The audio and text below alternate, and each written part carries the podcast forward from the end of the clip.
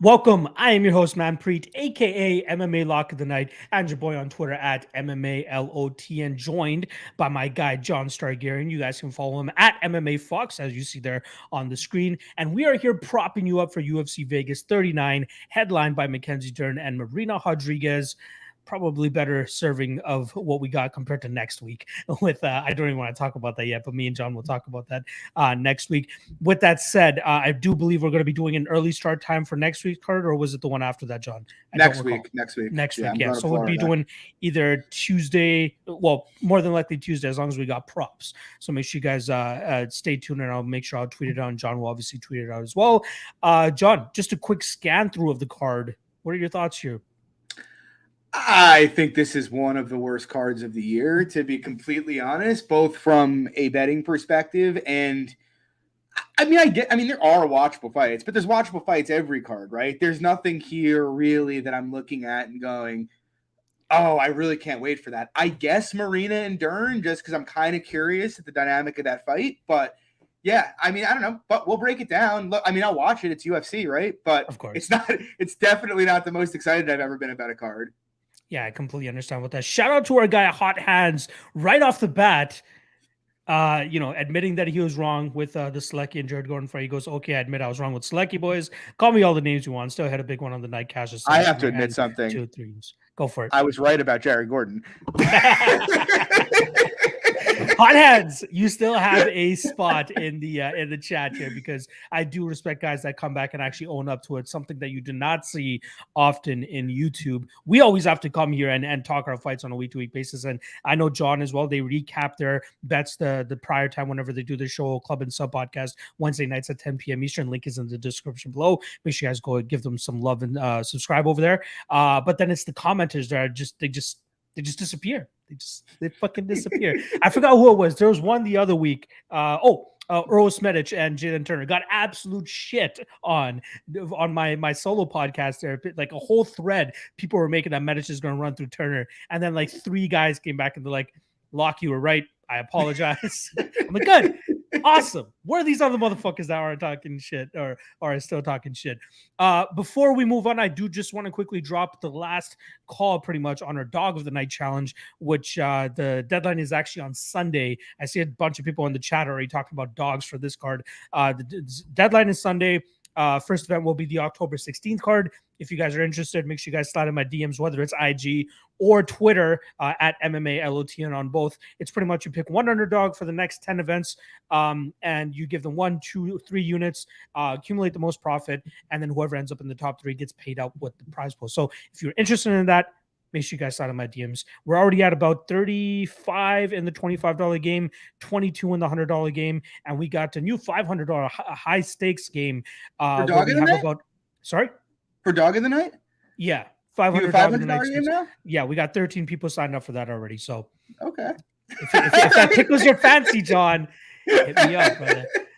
All right let's keep this thing uh let well let's just get this started let, us not waste any more time we got a 10 fight slate for you guys so we'll see how long it takes us to get through this first and foremost we got my favorite fade of all time, Charlie Ontiveros going up against Steve Garcia. We obviously have Ontiveros plus 275, minus 335 against Steve Garcia. Very interesting aspect about this fight is both guys coming from different weight classes and meeting up at 155 pounds. Charlie Ontiveros, always a um uh, or sorry, was a 170er in the past. Uh, did fight Kevin Holland up at 185 pounds, although he did weigh in at 182 pounds. Came in on short notice, took it up a weight class, and now he's uh, coming back down. And it seems like the, this is his first time down to 155 pounds in a long time, uh, compared to Steve Garcia, 35 or 45er now will be a 55er and seems to have a decent enough frame. Like he's not all shredded or or cut up or anything like that, but he seems like the seems to have a good enough striking game to go out there uh, and even grappling game to go out there and give a guy like Charlie Ontiveros some issues. I'm not the highest on playing Garcia at minus 335. Is he going to be in a couple of my Hail Mary parlays? Probably because I just I don't think Ontiveros has much of a shot here other than uh, uh, a flashy knockout or a Hail Mary knockout. Um, but I do like uh, Garcia here. One thing I say, and somebody brought this up to my attention. They're like Jackson Wink product. When's the last time we heard about Jackson Wink? You know, I mean, can you remember the last time a super gym has fallen off as much as Jackson Wink has? Well, you know what's funny? It's like Jackson Wink still gets talked about like it's ATT, where people are like, oh, this guy he's training at Jackson Wink now. But who's the last guy who's actually good that was training at Jackson Wink? I think you're on It's point. literally Jones, Holm, uh, Dodson. I don't even know if he's still there. Uh, if you want to go even deeper, Khalid Mart- Murtazaliyev, who fought on uh, Bellator the other week and ended up losing against Anthony Adams. Like it's very much dwindling. It is not a hotbed like it used to be when you guys, when you used to have guys like Arlovsky and even Overeem going down there. A bunch of guys that used to be on the team and now they have left uh, shop there. So Steve Garcia is one of the shining stars down there. Is all you need to know. With that said, I think he's uh, uh, he's enough of a star to go out there and beat a guy like Charlie Ontiveros. So in terms of odds, uh, one that actually caught my eye is the under two and a half. Although it's not the widely available line, roughly around minus 160. I don't think it's a bad shot. Fight doesn't go to decision minus 205. Don't mind that either. And then specifically speaking, Garcia by KO uh, minus 115. I like what he brings to the table. Don't really think Ontiveros has much of a shot. If you do think he does, it's probably not by knockout, which currently sits at plus 600. I'm not taking that sprinkle though, John. How do you feel about this one? Um, I, I don't know. It's weird because like I kind of was high on Steve Garcia coming into the UFC. I actually bet him when he fought Luis Pena in his debut, and he looked horrible in that fight. Yeah. Obviously, that was a terrible bet, uh, and it was concerning for a number of reasons. Because one of the reasons I was so high on him is because he seemed like, you know, he had a lot of regional experience. And he was fairly well rounded. He fought good competition, and so it's like you know he's a better boxer than Pena. He should take care of business, and then proceeded to get his back taken three times without having a takedown hit on him.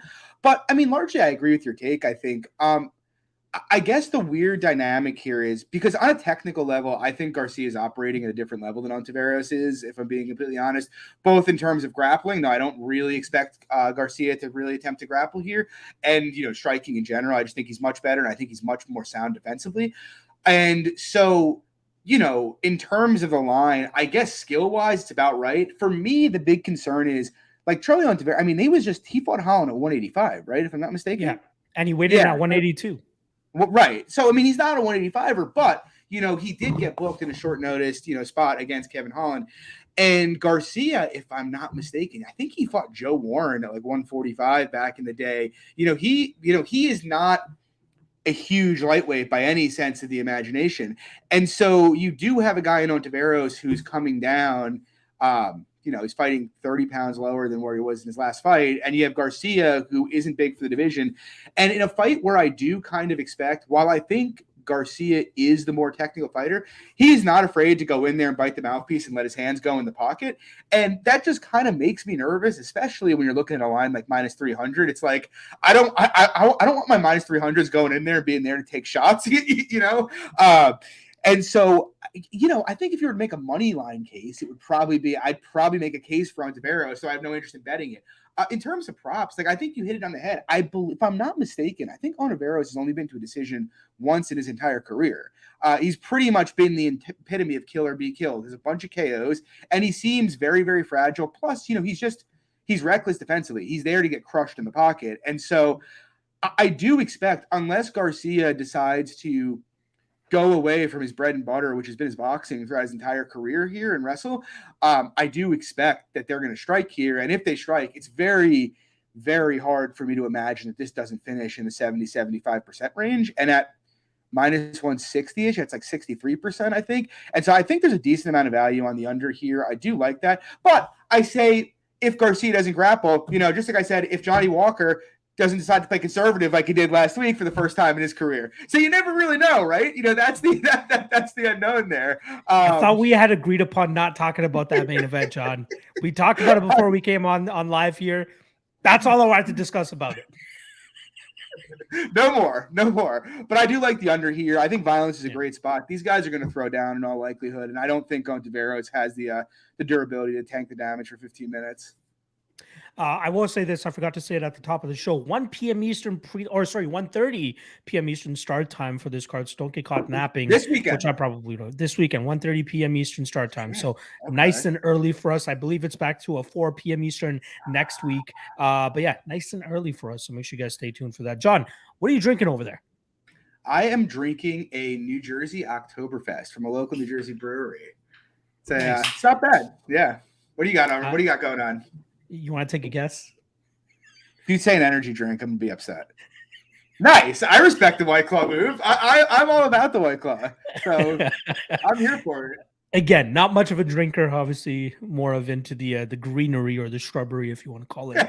but I'm I'm getting this feeling of I always want to have at least a drink or two when I'm on with you. So you're you're you're somewhat of a bad influence in terms of the alcohol consumption that's that I'm going to be doing uh, every Thursday evening on a fight night week. Uh, is what it is. Cheers. Yeah. Cheers. So every Thursday, Every Thursday. two to three My- beers, not the end of the world. Oh, maybe maybe one seltzer, John. Let's not get too far ahead of ourselves. God damn it! I will smoke a fat, fat J after this, though. I will do that. All right, let's uh, keep this train moving along. We got Lupita Godinez going up against short notice Silvana uh, Gomez Juarez. Just for the sake of the show, I'm probably just going to stick with Juarez. So since we don't need to go through all three names in terms of odds, I did see Bet Online originally dropped uh, Lupita Godinez as a minus 600 favorite, uh, and then she got bet down to about that minus 300 range, which she's currently at. My opinion, is still a little bit too wide. Silvana uh, Juarez is not this crazy uh, short, or sorry, this this bum of a short comer. She was actually scheduled to go out there and fight on the contender series this coming week, uh, and then they pulled her out to step in here against Godinez, who obviously lost Sam Hughes due to due to a cornerman testing positive for COVID.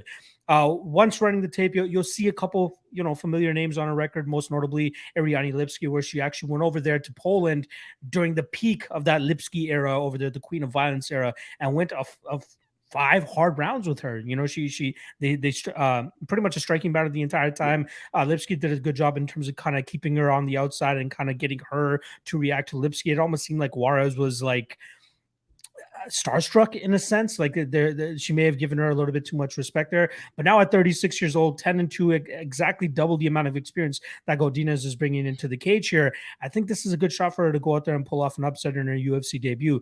Godinez decent striker. She's actually fought up here uh up to up in my neck of the woods against Lindsey Garbatt who was very old at that point in time but uh had a boxing background and transitioned to MMA a little bit too uh too late. Um I, I- think that the level of competition, the skepticism that I had on the Juarez side, you can almost put on the Godinez side a little bit too, right? Vanessa Demopoulos not really turning out to be what a lot of people initially thought she was going to be. Uh, Lindsey Garbatt, like I said, transitioned to MMA a little bit too late, and Godinez went out there and still did work against her. Um, and then the Jessica Penne fight, just putting herself in, in precarious positions like over and over again, knowing that her best shot is probably just staying at distance, crashing forward, landing a couple shots, and getting back out. But she just keeps ending up in the clinch positions, keeps ending up up against the cage. You know, very raw and green in her career still, right? That's something that we can say. Now you got Juarez, uh, a, a striker, a hard nosed striker that could possibly give her some issues too. I don't mind a dog shot here on Juarez, and I don't mind her uh, winning this fight via decision as well. Uh, unfortunately, according to Best Fight Odds, we don't have many props to work with here. Over two and a half, minus 260, and then they just have Godinez inside the distance, plus 310. Godinez by decision, minus 105. I'm going to be keeping my eye out for Juarez by decision. That's the prop that I'm kind of leaning on here, and I can't wait to see what they price that as. I'm pretty certain how I know how you feel about the specific matchup, so I can't wait to hear you break it down and and uh, hear what your thoughts are on this fight. Yeah, so like I'm on the opposite side of you here. I haven't made a bet yet. I, I do like, in terms of looking at the props, I, I like the Godinez by decision at minus 105. Uh, I had, I, I mean, I obviously I bet Jessica Penne and Godinez's debut against her, so I obviously had some concerns about her coming in. But part of that was, you know, Penne's a big, big girl for the weight class, and she's a girl who like. Yeah, she got destroyed by Joanna Jędrzejczyk and Jessica Andrade. But other than that, had fought a lot of really good fighters and hung pretty tough with them and beaten some of them. And so I just thought, you know, that just didn't make sense for a debut. But I am fairly high on Godinez's game. You know, she is fairly well rounded. She has, she keeps a fairly high output. She's an excellent boxer. And I think, you know, one of the things like the most, I think she's fairly defensively sound. You know, we've seen her get hit at times when she's slowed, like, you know, in the second half of that Demopoulos fight, which, by the way, if you guys haven't seen that fight, that's actually a great fight. If you see the second half of it, it just turns into pretty much an all out war, which you don't get in WMMA very much. Um, but yeah, I, I mean, look, I see it. It's funny because when the Juarez line came out, I saw it and I'm like, oh, Godinez minus 600. That probably makes sense. I haven't taped this girl. Then it came down to minus 210, and I was like, holy shit, you know, I have to take a look at this. Uh, and so I looked at the fight, and I, I do kind of see what people like about Juarez. Like, obviously, for a girl who's been fighting strictly regionally, she is very, very technical. You know, her shots are pretty straight. You know, she seems to have a clue everywhere. What I don't really like is, first of all, like you touched on, you know, she she has fought two fighters who are of decent caliber, but she's lost both those fights pretty cleanly. And you know, since then she's been fighting really nothing but cans. And while she's made some of it look pretty easy, I haven't really liked the way what happens when she comes into the pocket. She throws a lot of her kicks naked. Her head tends to be pretty stationary, and she's pretty okay to exchange shots in the pocket there. And so when I look at this fight, it's like I know I'm pretty sure Loopy's a better boxer, even if technically they might be close. But where I think there's a huge gap is I think the defense of Godinez, she just has much better head movement here than Juarez does. And I think her output's a lot more reliable. And I also do think if I, anybody in this fight has grappling upside, I think it's Godinez. Now, I wouldn't lay – minus 300 on her where she is right now. But I do like the decision line. It's kind of funny because Godinez gets talked about as like a power striker a lot. And I saw a lot of Godinez KO takes when she went to fight Penne. But Godinez, I don't believe has a KO either as an amateur or a professional. Uh, you know, she hits, she throws high volume and she throws hard, but I don't think she generates a lot of power for whatever reason. And so I don't really expect a KO. And I do think Juarez, if she does get put on the mat, is defensively responsible enough so that a submission isn't particularly likely here. So I like the Godinez by decision. If you get that around even money, like I'm seeing minus 105 right now, I'm probably going to take that if I get that on one of my books. I think that's a pretty decent spot. Yeah, I like that spot as well. I do. I I did kind of skip on the fact that I do think that Godinez has grappling upside in this matchup if she actually decides to go out there and implement that.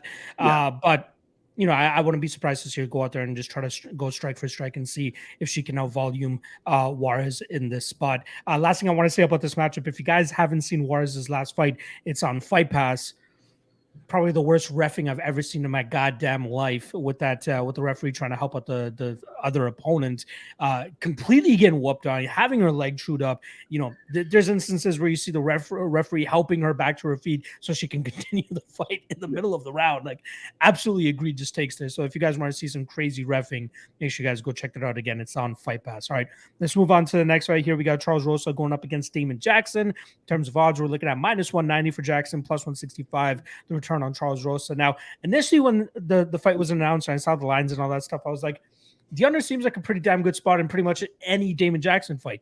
24 fights, only one of them going to a decision. You know, I mean, even the Mirsad Bektic fight finishes him in the third round after making a tremendous comeback in his UFC return as well. Uh, I remember cashing that round three prop as well. That was probably one of the one of my highs uh, of my betting career, I would say. But with that said, um, it's hard to th- not believe that uh, Jackson's going to be able to ground this fight when he wants. Like I think he'll be able to get the takedowns. He'll be able to grind out Rosa. We've seen Rosa have issues in terms of getting back to his feet, kind of you know dealing with takedown defense and all that type of stuff.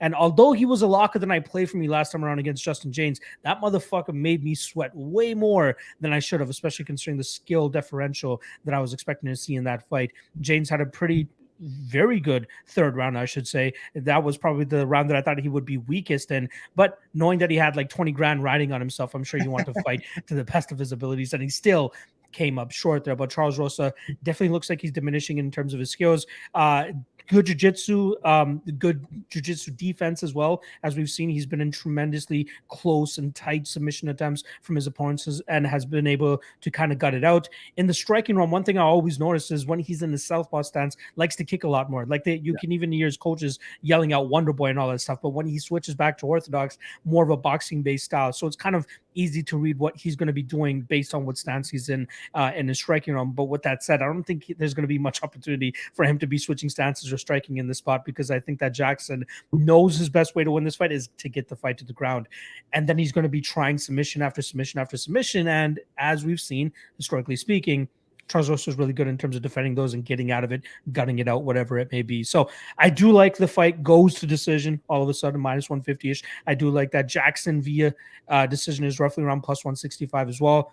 I like Jackson in the spot, man. He's going to be a leech, just like his nickname, and I expect him to do exactly that this weekend against Charles Rosa. How do you feel about this one, brother? Yeah, it's like a weird fight because you know I saw the opening number, and when I saw the opening number, which I think was like Rosa minus one forty, I was like, yeah, that makes sense. And then you know money starts coming in on Jackson, and I'm like, fuck, I'm definitely playing Charles Rosa plus one fifty because I've always, I've always been a lot higher on Rosa, I think, than the market has at large. Um, and look, I faded him in spots. I played Minner against him, but you know, I, have always kind of just been like, I think people underrate Charles Rosa. You know, people forget Charles Rosa was up two rounds to zero on Shane Burgos, you know, and then got yes. finished in round yeah. three. Like I bet him against Kevin Aguilar. Rosa's a good striker. He's janky as fuck. You know, like it doesn't look pretty, but he gets it done though. Like even yeah. the Jaynes fight, outside of him getting hurt by Jaynes, you know, that was pretty much one way traffic on the feet. Like it didn't yes. look, you know, he got hurt by him, yeah, because Jaynes hits really hard. But like I think Rosa, people are like he's a bad striker because you know, it looks ugly, but like Elias Theodorou, it looked ugly and it was always effective too, right? And I actually think it's kind of like a similar style. The problem for me with Charles Rosa is, and this is the problem I tape, is like his fights have become so predictable. It's just like, does guy check grappling box? If so, what are the odds he gets subs from guard? if the answer is not good, probably don't bet Charles Rosa, right? Yeah. Because Rosa just it's so frustrating too because it's like the guy's a Ricardo Liborio black belt. So in theory, he should know what he's doing. He should be able learning at ATT for as long as he was yeah. there. This guy should know how to get up off a takedown, right? And it's not like, yeah, some really good guys have held him down, like Bryce Mitchell holding you down. I can't get on your case too much for. Uh, but like Dennis Siver passing your guard 15 times and holding you down for 11 minutes, I can get on your I can get on your case for that, right? And like I know that was early in his career, but not a whole lot has changed in the time since. And so it makes for an interesting fight, right? Because kind of to your point, Jackson's going to come out here and try to wrestle him. Like if Jackson stands with him, I think Rosa is going to do bad things to him. Not saying he'll finish him, but I do think you know Rosa is going to be the clearly the better striker in this matchup. But you know he doesn't. He is fairly easy to cut off, and he just he doesn't even have like basic takedown defense downs. He's very easy to take down. And on the mat, it's like I think Jackson holds him down. My big question with Jackson in this fight, though, is what does his cardio look like if this goes past two rounds, right? Because, you know, it's very easy to say Jackson's going to go down there and control him for 15 minutes. But look at Jackson's career. Most of the guys he's finishing are early in the first or early in the second round, right? He's going out there, he's taking backs, and he's finishing guys. And I do think he's going to get Rosa down here, and I think he's going to get dominant position, especially early in the fight.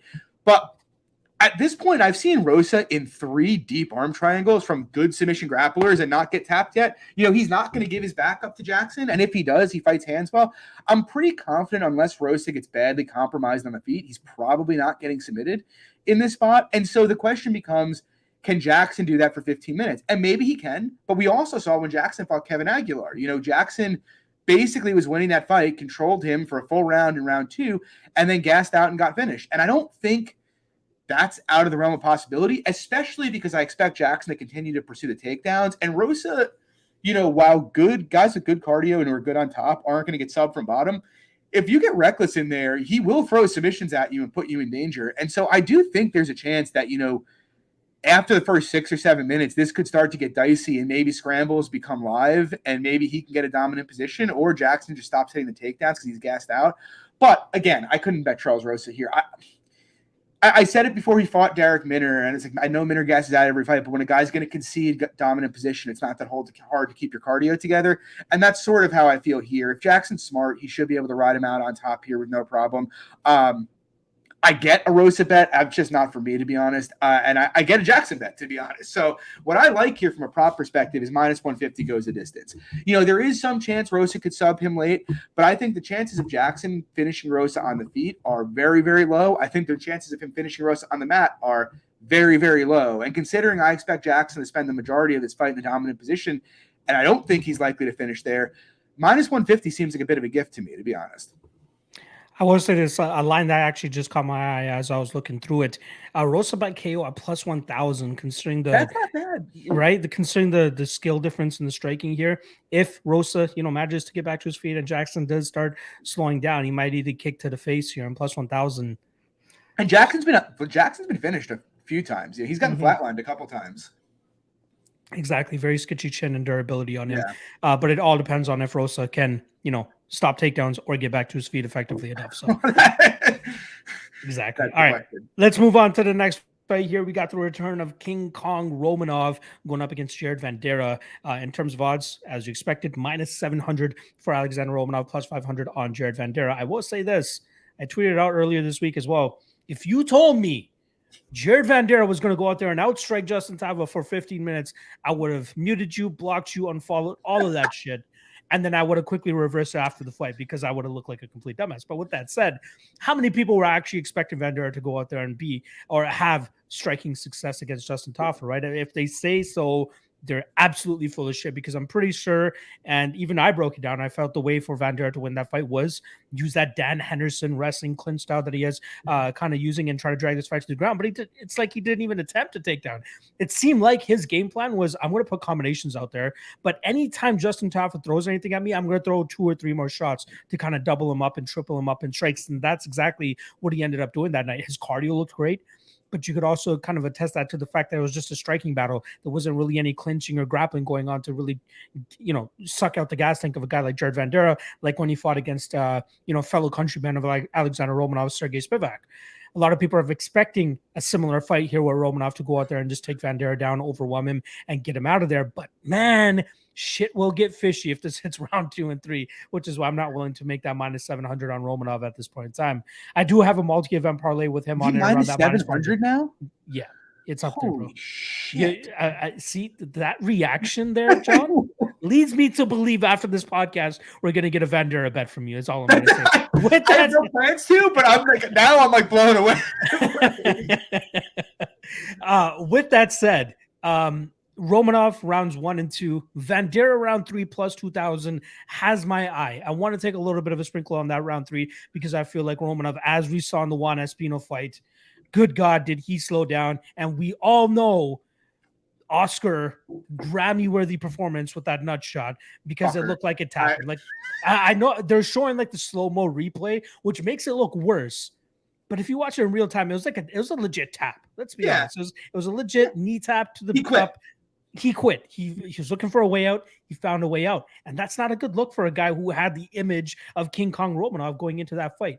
With that said, if he goes out there and just absolutely demolishes Vanderaa in the first round or two, I think people are going to soon forget about that, which will, for us analysts and cappers and and guys that look for edges, will be beneficial for us when he goes out there and fights somebody even better and who could survive that early onslaught from him and then start to take over later in the fight.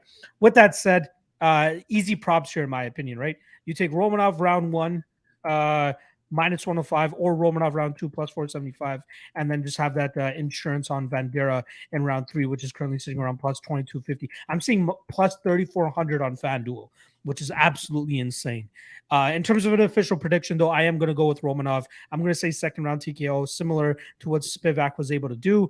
Um, but I am hesitant with Romanov. It's very hard for me to to back a guy with a sketchy gas tank, especially at heavy chalk odds. How do you feel about this matchup, brother? Let me tell you something, Mark. There is a spot on my wall, an empty plaque with the name Romanov on it that is waiting for his scalp. And it will be there one day. This I can promise you, okay? I don't think it's going to be Jared Vanderaa that gets it there, though. Okay, Uh, I- I do. I am shocked that he's minus 700, if I'm being honest. yeah, Like to the point that I'm like, I mean, should I just poke Vanderaa for posterity and just and just see what happens? But like, if I hadn't seen the Sergey Spivak fight, a plus 500 would be an automatic bet here. The problem is, you know, Spivak's an okay grappler, but he's nothing special. And he looked like world class when he got on top of Vanderaa there. Vanderaa just didn't have a way to get up. And you know, we know for a fact that what Romanov is going to do is he's going to come and attempt takedowns pretty much every second the fight is standing. Like to beat Romanov, you have to do one of two things. You either have to be very good at defending takedowns or very, very good at get, or I think good at getting off your back. I don't even think you need to be great, but good at getting off your back. Unfortunately, I don't think Vanderaa is good at either of those things. And so, you know, what we're going to get is someone who just plays right into Romanov's game. Romanov's going to go there. He's going to take him down. He's going to get on top of him and he's probably going to smash him. I will say, kind of to your point, I think if Vanderaa can provide some resistance in this fight, you know, in the clinch or whatnot, or deny the takedowns for a bit, maybe instead of like you saw Van, uh, Romanov go, I mean, deep into the second round against Roque Martinez, but Martinez is Yeah. on his back all the whole time. If he can maybe make him work for the takedowns a bit, you know, you might see a dynamic where Romanov starts to slow down here bad, and eventually, you know, the tide turns. But I'm not too bullish on it happening, and I'm not too bullish on Vanderaa defending those takedowns. So I I don't think this is going to be the guy that we fade Alexander Romanov with. I'll tell you what, if I don't bet Vanderaa and Romanov loses here, it's going to be tragic because we will never get the line that I want know. against him. Uh, in terms of a prop, I'll tell you what I like. You know, Romanov's kind of been known as like a submission grappler for that forearm choke.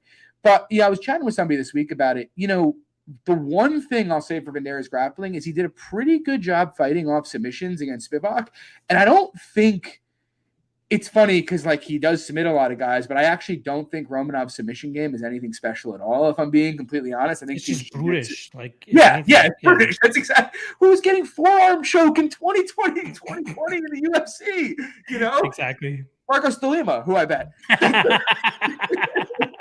You'll never live one that one down, John. No, you'll never do. No, I was huge on him too. yep, I remember that. I think we had a discussion about that fight before it happened. I think it was September last year, right? Yeah. Holy fuck! It's almost been a full year. God damn. But what I will say is, I do think you know he's going to finish Vanderaa, but I think you know KO being up at like plus 180 ish. I think I've seen between like plus 160 and plus 200 depending on your book, but I think that's pretty good because I do think that's I think it's much more likely than submission, if I'm being honest. And I think Vanderaa finish is probably 85 to 90% of his win equity here. So I like the Vanderaa by KO here. Yeah, that's actually not too bad. I just noticed that as well. Submission plus 145, KO plus 180. Very interesting. I do like that angle there. But that's a that's a good way of trying to maximize that minus 700 yeah. with his best win condition. All right, let's move on to the next fight here. We got uh, Chris Gutierrez going up against Felipe Colares. This is the prelim headliner, if I'm not mistaken. In terms of odds, we're looking at uh, where is it? Uh, minus 240 for Gutierrez, plus 200 on Felipe Colares. And I've already taken a half unit stab here on Felipe Colares at plus 215. I feel like he's a really good spot now a lot of people are just absolutely shitting on the guy, right? Very hittable. Okay, yeah, sure. Never been finished in his career.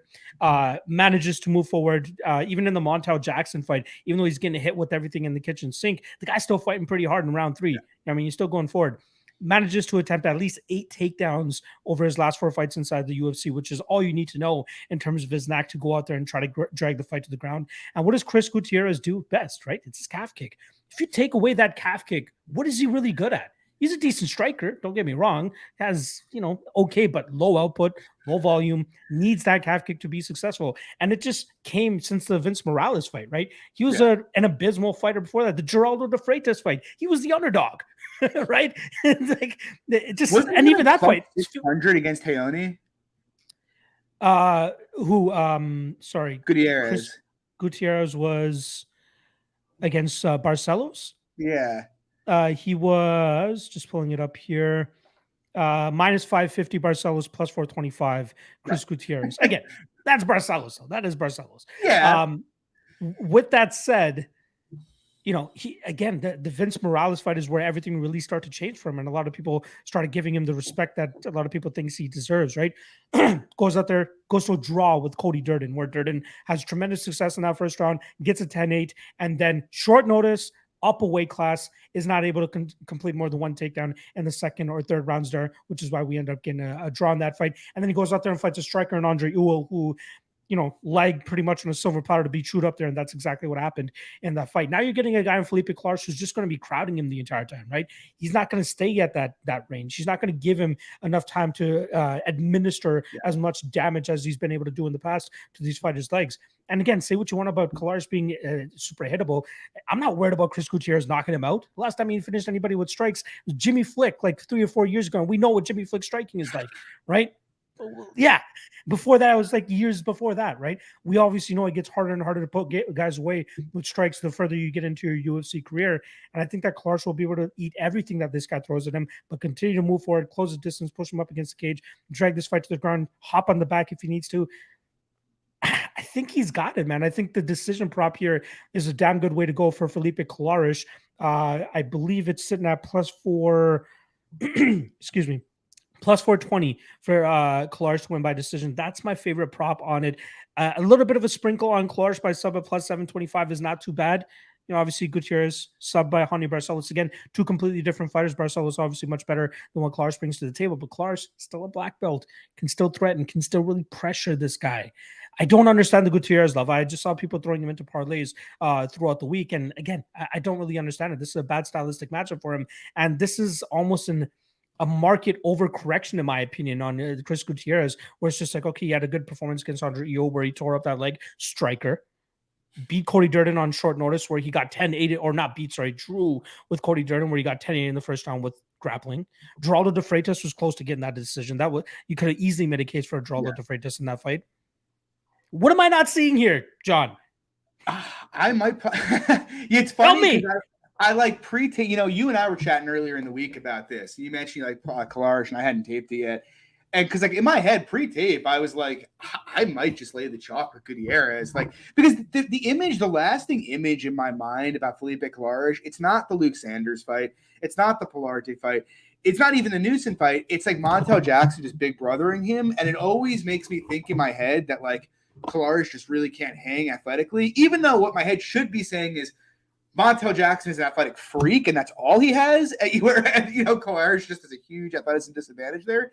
Um, but after I looked at it, I, I kind of agree with you. I am very anti Gutierrez in general. Look, he's an elite leg kicker, no doubt about it, but he's a specialist, right? You know, I bet Vince Morales against him because in my head, unfortunately, didn't play out like this. I'm like, if after Morales eats seven or eight kicks, he's going to say, okay, I need to bite the mouthpiece. And once he gets in the pocket, he's going to kill this guy. Um, and I still believe that to this day. If Morales just forced a pocket fight, he would have absolutely killed Chris He's Gutierrez. content with staying in uh, kicking range and striking range, right? he only threw like nine strikes the entire fight. It was crazy. Uh, but you know, and almost the same thing with Ewell too, right? Like had Ewell been, if Ewell had a better gas tank and was a little more aggressive about going forward, I think he probably handles him. You saw early in that fight, whenever Ewell let his hands go, he was touching him. Um, I think Gutierrez is a one-trick pony. The thing is, MMA as it is today, and it may not be like this in five years, very few guys check kicks. And so having that specialist ability is enough a lot of the time, unless guys are tough and they're going to go forward on you. Now, Colares is going to go forward on you, though. Um, he's going to go forward. He's going to try to take you down. I question a little bit whether about the physical strength aspect and whether he's a strength to drag him down. But I'll say this, you know, you mentioned it to me earlier in the week, and if you guys don't follow him, John Kelly DFS actually posted a pretty interesting thread about this today on Twitter, and it was basically just kind of showing how easily Gutierrez has been put down once he's been forced into the clinch, and that is kind of Colares' game. You know, I would say Luke Sanders is probably a better wrestler than Chris Gutierrez, which I know sounds like blasphemy because it's Luke Sanders, but Luke Sanders is actually a pretty good wrestler. Yes. I think I believe he's a Division One wrestler, and you know he was getting taken down by Colares late in that fight. Montel got taken down by him and got his back taken. Um, yeah, I, I, I mean Gutierrez at minus two fifty is crazy. Like the guy to justify that line basically has to look at the Morales fight. I don't if Colares doesn't just stand there and let him kick him, which I don't expect he will. I even think the boxing exchanges have a chance to potentially be competitive right here. You know, I don't think Colares is much of a boxer, but I don't think Gutierrez is much of a boxer either. And all the grappling upside is in Colares' favor here. So, like, I do make Gutierrez a slight favorite just because, you know, that one he has the one elite weapon I think in the entire fight, and I think that is enough to justify a favorite. But I'm going to probably bet Colares here, and I, in terms of props, I agree. You know, we had Durden on his back for a while. Uh, Gutierrez has gotten grappled by a couple guys and not gotten sub. Barcelos as well. Valiev, you know, he does defend submissions well, but you know, I I'm not sure he works up if he gets taken down here. I think he probably gets his back taken. Uh, I like the decision prop as well. I think plus 400 for something that's probably closer to like plus 200 is a great deal. Yeah, glad we're kind of on the same page there. I do remember having that discussion with you earlier this week. Excuse me and you had you hadn't touched uh, touched the tape yet. I'm like, as soon as you touch the tape, you're probably going to see where I singing. Luckily, I was right on that aspect. So, uh, yeah, if Gutierrez can go out there and live up to that minus two fifty price tag, great, but that will be dependent on Colares obliging with the distance kickboxing fight, and that's not exactly his style. Eight takedowns no. per fight, you know, that's absolutely crazy. So very interested to see how that one plays out. So we got one dog there. I am picking four underdogs on this card to win on this 10 fight card. That is, I believe, the second one that I've chosen. Looking forward to hearing your thoughts on the other ones because Next one is coming right up as the curtain jerker for the main card here between Phil Hawes and uh, Deron Winn, minus 325 on Phil Hawes, plus 265 the return on Deron Winn. And before we do get into this quickly, hit that like, hit that subscribe, and then obviously go over there and show John some love with the Club and Sub podcast every Wednesday night, 10 p.m. Eastern. Link is in the description below. Make sure you guys go sub to his channel and follow along with him and his buddies as they break down the card for you guys every week. All right. This fight here between two seeming wrestlers, right? We got Ron Winn with a wrestling background, Phil Hawes with a bit of a wrestling background too, which leads me to believe when we have these types of fights, they'll more than likely be taking place in the gra- or, or the striking realm, right? Like guys are going to have to be uh, forced to, to go out there and strike unless you know, in the fight, we find out that one guy is a much better wrestler than the other guy, and he's able to kind of control that top position. We haven't really seen Phil Hawes off of his back, which, you know, I'm not really having much confidence in that he'll actually be cut off of his back. But the same can be said about Deron Winn, right? Both these guys, whenever you have wrestlers coming into the MMA world, it takes them a while to really adapt that uh, that jiu-jitsu game, especially off of their back. Now, in the striking round, one thing that we can all agree on, especially if you watch the tape here, Phil Hawes isn't the greatest, uh, greatest off of his back foot. It seems like he gets hurt almost every single time a fighter's forcing him to, to, to move backwards. Luckily for him, he's had the grappling and wrestling advantage in his fights where he's been able to take these guys down. Or in the Imavov case, which I still don't completely understand because we saw two completely different Nassourdine yeah. Imavovs from the Phil Hawes fight to the Ian Heinisch fight, where, you know, in the Imavov fight with Hawes, he just kept getting wrapped up against the cage, didn't seem to have any knowledge in terms of how to disengage from the clinch, get on the outside, and get his striking going again. Because anytime they're at distance, he was letting him up close to finishing Oz on numerous occasions. Uh, and then in the Ian Heinisch fight, he just absolutely flips the script and destroys Ian Heinisch in that fight. Um, and then the next fight for Hawes, Kyle Daukaus. Again, Phil, Hawes coming in as a very slight underdog, plus 110, but has his wrestling to kind of bail him out of bad situations. Kyle Daukaus not as good off of his back as a lot of people expected him to be, myself included. I had the under two and a half in that fight, considering that if Phil Hawes did take this fight to the ground, I thought Kyle Daukaus would be able to throw up a submission and catch him. But credit to Phil Hawes, his cardio held up enough. In fairness, Sorry, I don't mean to cut you off, but in fairness, I don't think Daukaus had the gas to throw up a submission by the time he went down. To be honest, because I mean, and who expected him to gas there? Well, who expected EPO Hawes to show up either, right? Like I thought that guy would slump over and fucking eat shit, right? But he is showing improvements. Let's give him that credit. But with that said, I think he's going to struggle here against Ron Winn in terms of, especially if this fight goes later, because he can't desperation takedown anymore. Like this is, uh, it reminds me of Edmen Shahbazyan against Darren Stewart, completely different stylistical matchups. But Edmen Shahbazyan had the grappling advantage in that fight, and when that was stretched into the third rounds, gassed out of his mind, he was still lucky enough that he could take down Darren Stewart. When that happened against Derek Brunson, couldn't take him down and got absolutely blasted kind of similar here in Deron Winn. But that, with that said, Deron Winn, not this crazy knockout puncher either, right? He, he's wide winging with his hooks, kind of uses it more as an intimidation factor to push his opponents back into the cage and then eh, start working for the takedowns there.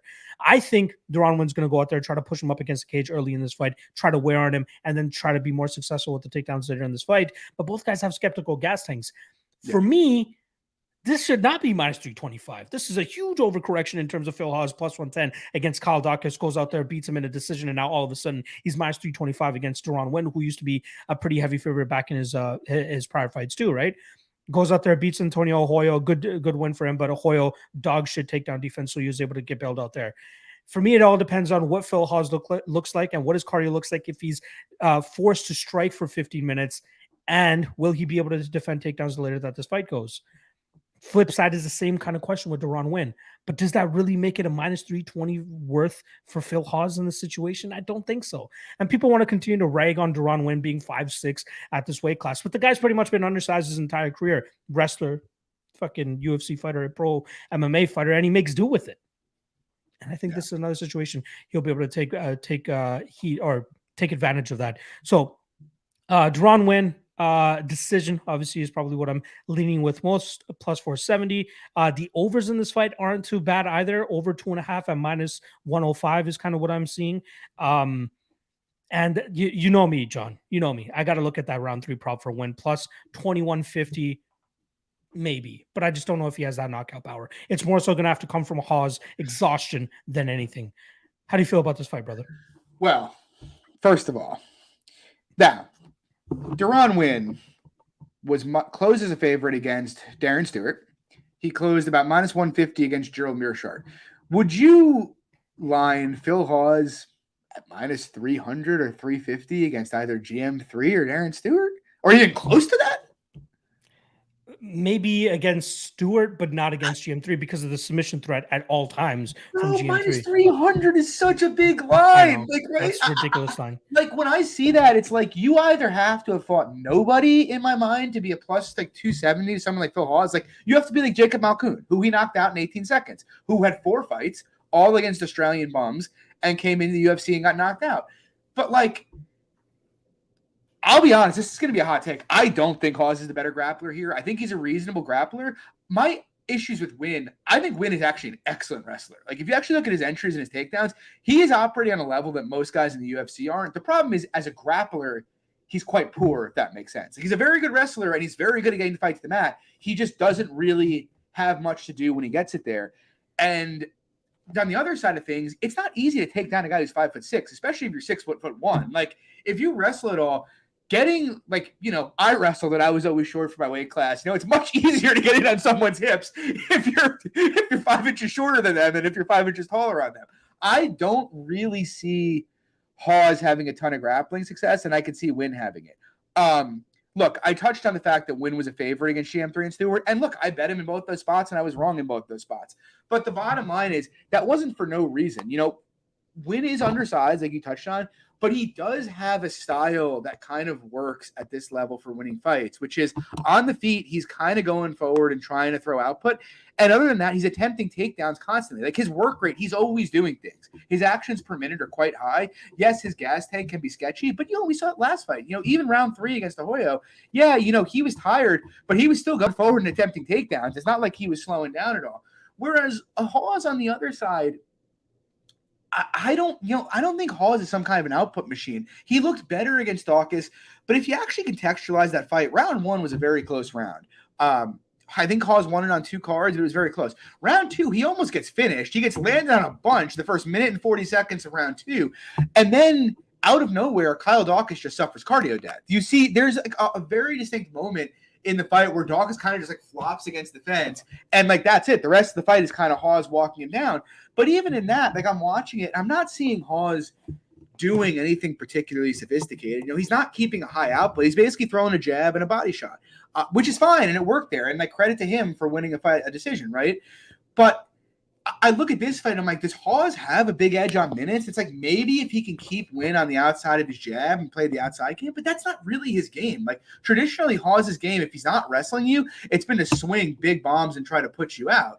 Uh, maybe Hawes has added a new layer. And if Hawes has suddenly become a master of distance here, then he's going to be a serious threat in this division. But I'm not really sold on that at all. And so, look, I do favor Hawes. Like, don't get me wrong. And I think, you know, both guys are hittable, and Hawes being bigger and longer certainly helps in that respect in terms of, you know, getting his shots off a little easier. And I think a Hawes KO, especially early, is very, very live. But like, if this goes to a decision, are you confident Phil Hawes winning a decision here? Like, I'm not. I'm not at all. I, I actually kind of, not kind of. I favor Winn fairly significantly if it goes the distance. To be honest with you, um, because I know Winn's going to try to force his way forward and hit takedowns. You know, one of the things I didn't keep in mind when he fought GM3 was he might not try to wrestle him because of the sub threat, which I should have thought of there's not going to be a sub threat here. He is going to try to put Hawes down on the ground. Um, and I trust, even if they're gassed out, look, we've seen Hawes quit in fights when he's gassed out. Darren Winn, when he's gassed out, you know, even if he has nothing left, will keep coming. Phil Hawes will not, and I trust that. And you know, while I think Hawes has more KO upside here, I don't think like Winn can't knock him out. Hawes has been hurt in just about every fight I've seen of his. Yeah, literally like every fight. And so he has no good defensive tendencies. If Winn can get in there, he's got a shot to put him out. So like I don't mind Hawes as a favorite. You want to line him minus 150, minus 185. Like I get that. He's probably a better athlete. He's probably more technical. He hits harder. But like with all of the red flags around Phil Hawes, now he's getting minus 330 on some books. Like, what is happening here? you know? So I'm I'm betting Darren Winn on the money line. In terms of the fight, I think the most likely path for Winn is decision, and the decision line is plus 500, which seems fucking mad to me. So I like Winn by decision. I like Darren Winn on the fight. Phil Hawes is a flake. Maybe he comes out here and proves me wrong. Um, but whatever, we're gonna keep fading him until he beats someone I respect. So that's the I will say this: the for Duran Winn's last fight, he was what plus one seventy against Antonio Hoyo. Against Antonio Hoyo, man. Yeah, it's just I, I think people like it, it's almost like he's the joke of the MMA community, being five six or five seven, yeah. whatever the fuck he is, at 185 pounds, and people just saying, "Oh, you know, like he doesn't deserve to be in the UFC. He doesn't deserve to be a fucking middleweight." But he's making it work. He beat Tom Lawler, who I know he's like old, but like Tom Lawler is not solid wrestler, a decent wrestler, right? And, you know, So exactly. Yeah, Yeah. no, I, I I like uh I do like when he hears well, I do have a half unit shot on him at plus two sixty, which I think is just a crazy line as well. Yeah, so I, I had to take I had to take the shot there as well. All right, before we lose our brain cells talking about this fight and completely to getting the chat to turn on us here, let's move on to the next fight. We got Maria Agapova going up against Sabina Mazo. In terms of odds, we're looking at minus 180 for Mazo, plus 160 the return on Agapova. Um, interesting fight here as well, right? You want to talk about like lines correcting themselves now? Maria Agapova no longer a minus 1200 favorite. I do agree with the line that she's currently at around plus 160, even if you wanted to drop it down a little bit lower to maybe plus 140 or so. But you got to believe the best way for Agapova to win this fight is, you know, take the take the the blueprint that's been set out by girls like Justine Kish, who was minutes away from getting a win there, Alexis Davis, uh, Marina Moroz as well. Take down Mazo. Don't let her get comfortable in that striking round, but is that something we can trust Maria Agapova to do for 15 minutes or even 10 minutes? I don't know. I think that we'll see a, a drop off from her after that first round. Not saying she's going to go balls to the walls just again, uh, again like that that Dobson fight last time around, because I'm sure she's learned a thing or two from there. But I think that uh, after that first round, it's going to be, be a little bit easier for Mazo to kind of get comfortable on the outside, get her strikes going, and then you know kind of start showing shades of that potential a lot of people expected her to have when she came into the UFC.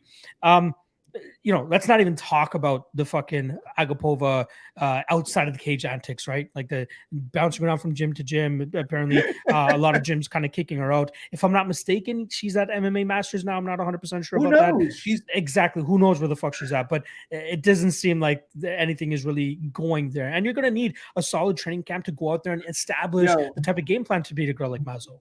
you know Dulani Perry is her manager. Delani Perry. Why does that sound familiar? Huff was on DC's team. The guy who's always claiming he's rich. I, I, I just go to Agapova's Instagram and then go to Delani Okay. Perry's Instagram. It is tough to know. You want them to how much of a mess like things are things are going. Like this is I'll be sure to check that out.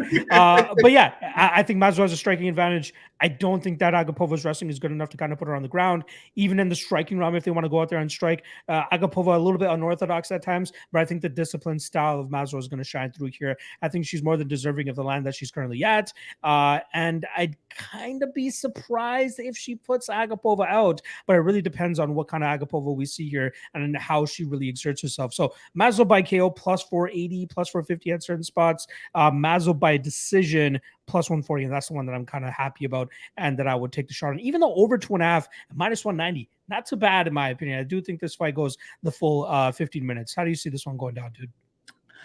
Yeah, I mean, I like Mazo here. Uh, I, I should say I don't want to say I love Mazo here, but like I better at minus one fifty for a unit. The only reason I didn't put more down than that is just because I, I do think there's a reasonable chance Agapova could win round one here, and in which case, you know, I could just add on live, right? And if she doesn't, she's just going to get stomped out by Mazo because you know Mhm. the cardio dynamic. You know, Mazo then generally builds throughout fights and usually has her best round late, whereas you know we know it's kind of the reverse with Agapova. But I'll be honest, in breaking down the fight like I'm try- I tried not to put too much emphasis on the Shanna Dobson fight. Now, obviously it's important just to see her gas out and like I really I get annoyed when I see I'm not going to say names, but when people say things on Twitter like, "Oh, she gassed herself out before the fight." No, she didn't gas herself out before the fight. Watch the first 3 fucking minutes of the fight. She went so hard and had a bunch of crazy exchanges.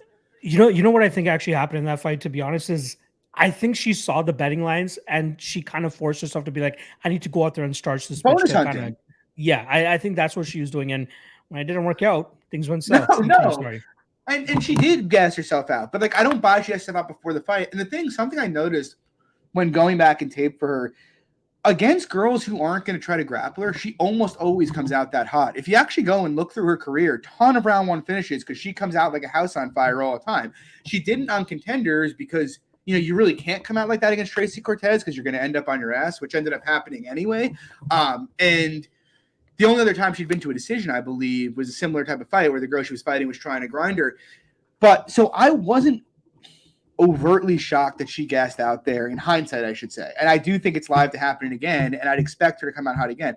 What really like so like I'm trying to put that behind me. Like, I don't want to judge this too much through the lens of the Shannon Dobson fight because after the Cifers fight, everybody's like, "Oh, Mariah Agap- Agapova, she's going in the top five, like no doubt about it, right?" Like the opinion swings so wildly from fight to fight. Like you got to find a medium. The thing is, I faded Mazo on her entire way up. I bet Aldrich against her. I bet Kish against her. I blasted Alexis Davis against her. what I will say, the Alexis Davis fight, look, obviously it ended up being a good bet because Davis got like eight minutes of control time and won the fight. But if you actually look at on the feet, one of the reasons I felt comfortable with Davis was because I thought Davis could hang with her standing because I didn't like that, you know, she doesn't box much, Mazo.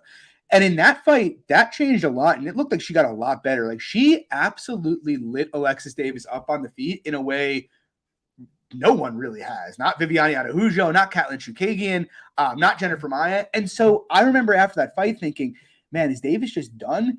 And then she goes and fights Pannie Kianzad and basically goes 50 50 in a 15 minute kickboxing match with her in a crazy fight. And so it's like, no, she's not. Mazo is just finally coming into her own. She's a young girl who's getting better. She's now adding boxing to the kicks that she has. And like, just watching that, I look, I get the Agapova takes. She's athletic. She hits hard. You know, Mazo can have some poor defensive tendencies, but Mazo's striking game is so much more diverse than Marina Maria Agapova's game is. It, I in my opinion. I think she is going to pretty much look. Agapova could take her out in the first couple minutes, but I think Davis is going to pretty or Mazo is going to pretty much do whatever she wants to her on the feet. If I'm honest, you know, Agapova wants to come in there, get in your face, and brawl. Mazo actually controls distance really well with those kicks, and she's not going to give her a brawl, and she's probably just going to light her up. Plus, like I said, you know I think the later it goes, the worse things get for Agapova. And if she does come out more measured here and wants to have a point fighting fight with Mazo, that's a fight that she is just going to get eaten alive in, in my opinion. So I really like the spot for Mazo. And like I said, I was high on Agapova and have been low on Mazo. But, you know, we're talking about – as much you could say, oh, recency bias. Agapova was minus 1400 against Shannon Dobson. Mazo was minus 300 against Alexis Davis. Like, Alexis Davis is a lot better than Shannon Dobson is, yeah. right? She beat Amanda Nunes, you know? So, once upon know. a time. Once upon a time. But you know what I mean? That the girls yeah, yeah. having competitive fights with top five girls consistently. There's a huge difference here. Um, I just, you know, I get people wanting to bet Agapova. I don't think this is it though. I think Mazo is a girl. You know, both of them could come into their own and get better. Agapova can get better for sure. She's a good athlete. Um, but Mazo is coming into her own, and we're seeing that. And she's been fighting a much, much harder strength and schedule. So I like her a lot. Um, in terms of props, I like the Mazo KO prop. I, you know, it's anywhere from plus 450 to plus 350. Uh, Agapova does keep her left low, and we've seen Mazo land about 30 head kicks in her career so far. So that's going to be there. And then plus, you know, if you want to get, you want to really degen with it, honestly, the plus 1500 for round three, plus 1400, I don't think that's bad either, to be honest with you. So I like Mazo a lot in the spot like it. I can tell just by the enthusiasm in your voice there. I did quickly scroll through uh, Agapova's uh, IG there, and it seems like she's been bouncing around. Most notably, or at least most recently, she's been at ATT Sunrise, yeah. which is not even like you know that's like one of their. Uh, you know, she was at Sanford right? for like a cup of coffee too. Yes, exactly. like, like, like, that's my. Th- you know, it's funny because like if she was just at Sanford or at MMA Masters for the last year, I'd be like, okay, you know, maybe we could see some huge improvements. But the fact that she's been at like four gyms in the last year, it's like maybe she's improved, but yeah, yeah, you know. Yeah, it's going to be difficult. We'll, we'll see how she does this weekend, but I'd be surprised if uh, she actually comes out with her hand raised. All right. Next up, we got Matheus Nicolau going up against uh, Tim Elliott, minus 200 on Nicolau, and plus 170 the return on Tim Elliott. I feel like we're going to have some co- uh, contra- or some counter uh, points to each other for year for this fight. But uh, I I really do like Matheus Nicolau in the spot. Uh, minus 200 might be a little bit wide for a lot of people, but I do think that he can look that, if not better, uh, if he can go out there and do what he does. Uh, great striking. Uh, very smooth striking, crisp striker, uh, has some decent power in his strikes as well. Black belt in jiu-jitsu hasn't really shown crazy trouble in terms of you know being submitted or anything like that on the ground or, or getting into too uh, crazy of a uh, of a situation for himself. He has been taken down obviously in the past, and that could obviously be a path to victory here for Tim Elliott. But I'd be surprised if he goes out there and Jordan Jordan Espinosa's him. Right, that was probably a career best performance yeah. for Tim Elliott, Tim Elliott, at least on the uh, latter half of his career. But another interesting uh, stat that I actually pulled up earlier uh, before we jumped on was uh, Tim Elliott going into fights as an underdog is 0 5 has never been able to uh, um has been never able to pull off an upset at least from Oz so I was able due. to take off so he's is what John is saying. Um I, I, do think that Elliott will get into some trouble at certain situations here whether it's desperation takedowns or just getting a little bit too sloppy on the ground. Um I know this fight or this match doesn't really have too much of a bearing on what's going to happen this weekend. He did have a high rollers uh, grappling competition that he took uh, way back in July against Patchy Mix. Obviously, Patchy Mix, very high level jiu-jitsu player himself, and he goes out there and uh, taps out Tim Elliott in like a minute, just grabs his neck, wraps it up, and takes it on home with him. And I think that's something that Nicolau would be able to do in this situation as well. I think is a cleaner striker. Obviously, we know the herky jerky style of Tim Elliott on the feet kind of leaves himself open to be hit at times. Um, and then uh, the grappling as well. If Tim Elliott does hit some takedowns here, I'm not sure how much uh, success he's truly going to have on the ground here. And I do think that will either see Nicolau pull off some reversals, maybe a submission attempt off of his back, or at least get back to his feet that he can go out there and do some solid work.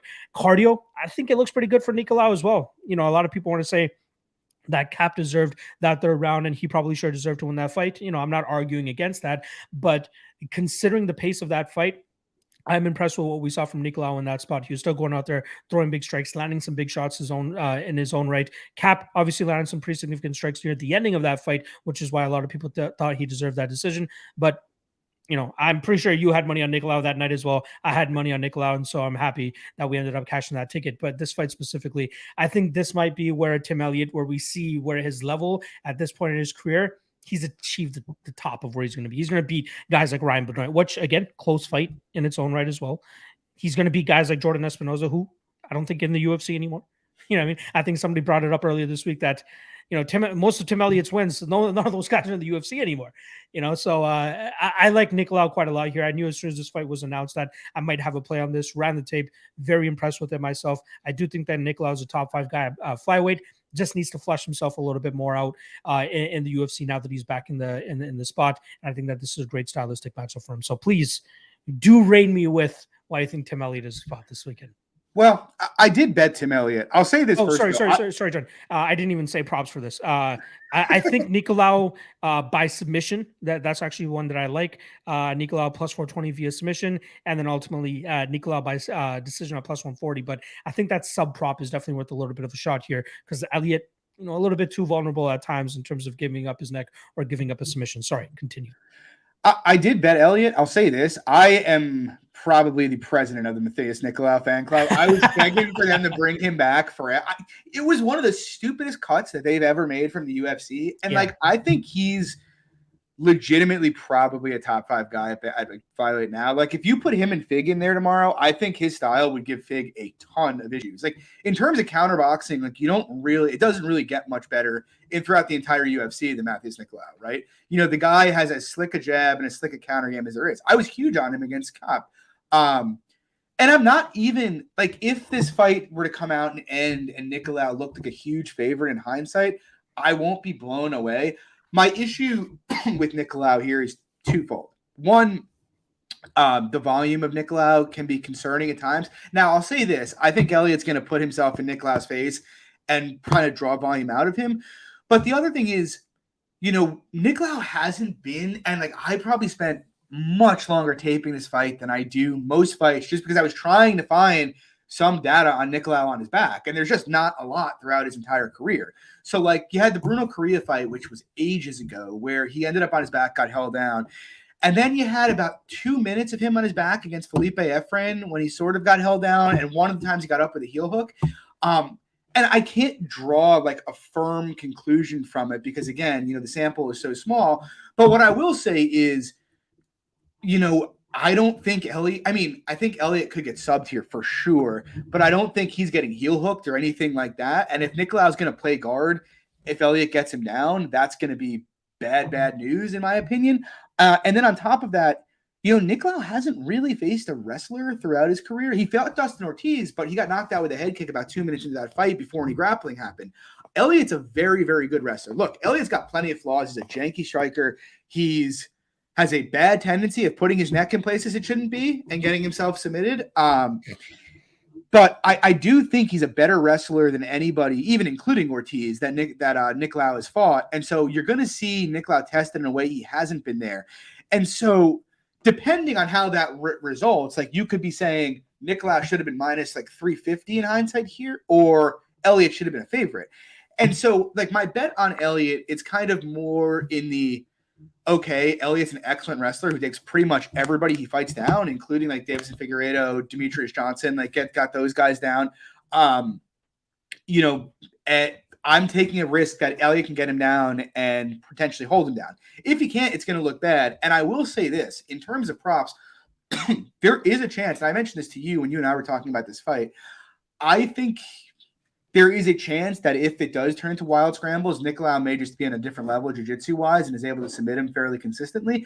We'll see. So it's a small stab on Elliott, kind of as a questions answered on Nicolau. In terms of props, what I do like, because I am extremely, extremely confident that Elliott's not knocking him out, and I'm also extremely confident that Elliott's not submitting him here.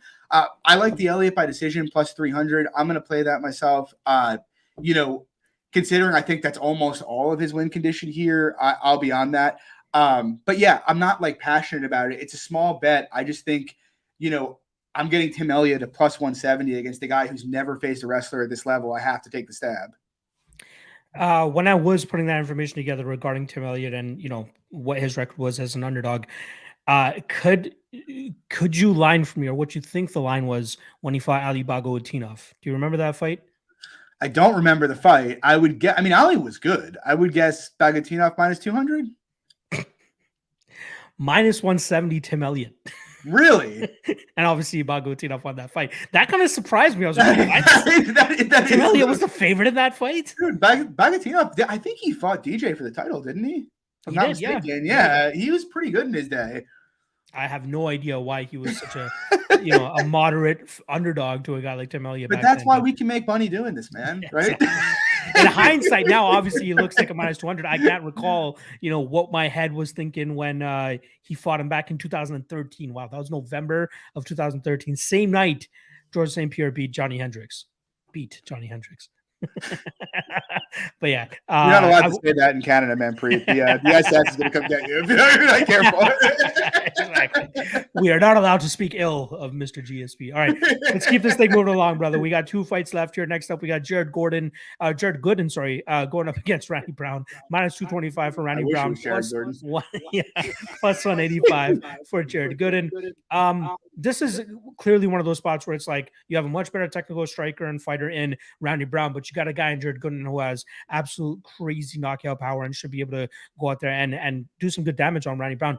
One thing that I saw that I kind of like from Jared Gooden in his last couple fights is like he is keen for that leg kick, and that's one thing I feel will be very important here against a guy like Randy Brown, who has shown you know, an inability to check kicks and you know, he takes so much damage. And you know, I would have loved to see if Alex Oliveira did not get clipped by that straight right down the middle and you know get planted on his butt. If that fight had continued maybe another two or three minutes on the feet and Oliveira landed a couple more leg kicks, how that fight would have turned out, right?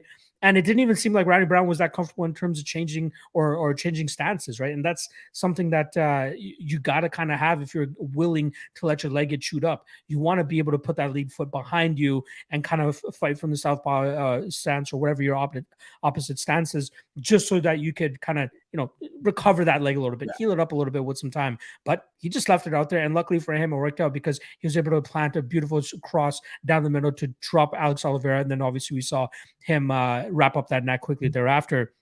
I feel as though we'll see a little bit better striking defense here from Jared Gordon, or at least a little bit better ability to kind of take that shot. Um, and if he's able to chew up that lead leg of, of Randy Brown here, you know, while keeping this fight in the striking realm, because obviously Randy Brown, I feel like if he wants to to take this into the safest part of his game, it would be probably to take this fight to the ground and see if he can uh, stay away from that big power of Jared Gordon or Jared Gooden. Sorry, I keep saying Gordon. God damn it. Um, Jared Gooden. Right. That, that's where I think that uh, Brown will have most of success. But with that said, again, very good technical striker. And I'm kind of just throwing hypotheticals out there in terms of whether Gooden will be successful in terms of implementing that, that leg kick and, and then getting his hands going. His lead hook that he continuously landed on Niklas Stolze time and time. He like, it kind of reminded me of Marcin Prachnio against Sam Alvey, where Sam Alvey just kept landing the same fucking strike. That's what happened with the Stolze fight with Gooden. Gooden just kept landing that, that, that check left hook and it kept landing. And then eventually the last one was the one that put Stolze out. Uh, I think Brown is hittable. I think his legs are, are, are detriment for him if guys are able to go out there and implement a solid leg kicking game, which I think Gooden will do, especially if you just look back at the last couple Randy Brown fights. That's where a lot of people find success. And even if you look at Gooden fights, that's something that he does. He does leg kick. It's not like I'm just making this up and being like he needs to leg kick. If he doesn't leg kick, he, he, he kicks kicks. So I think that uh, but but the best way to play Gooden and I am predicting him to win. Best way to put him uh, to play him would be the KO prop because he's not winning a decision here, right? Yeah. Much better minute winner, Randy Brown, much better fighter overall, Randy Brown. But this is MMA at the end of the day, and I have questions about the durability of Randy Brown in this spot. So, uh, and I will say questions about Gooden's durability as well, right? He can be knocked out, he can be finished. So, uh, a couple different ways that I would look to play this. Gooden by knockout is probably the the one that I'll probably pull a trigger on. Under, excuse me, alternate total of under two and a half at minus one twenty five. Not too bad of a shot either. Fight doesn't go to decision minus 150. Not too bad of a shot either.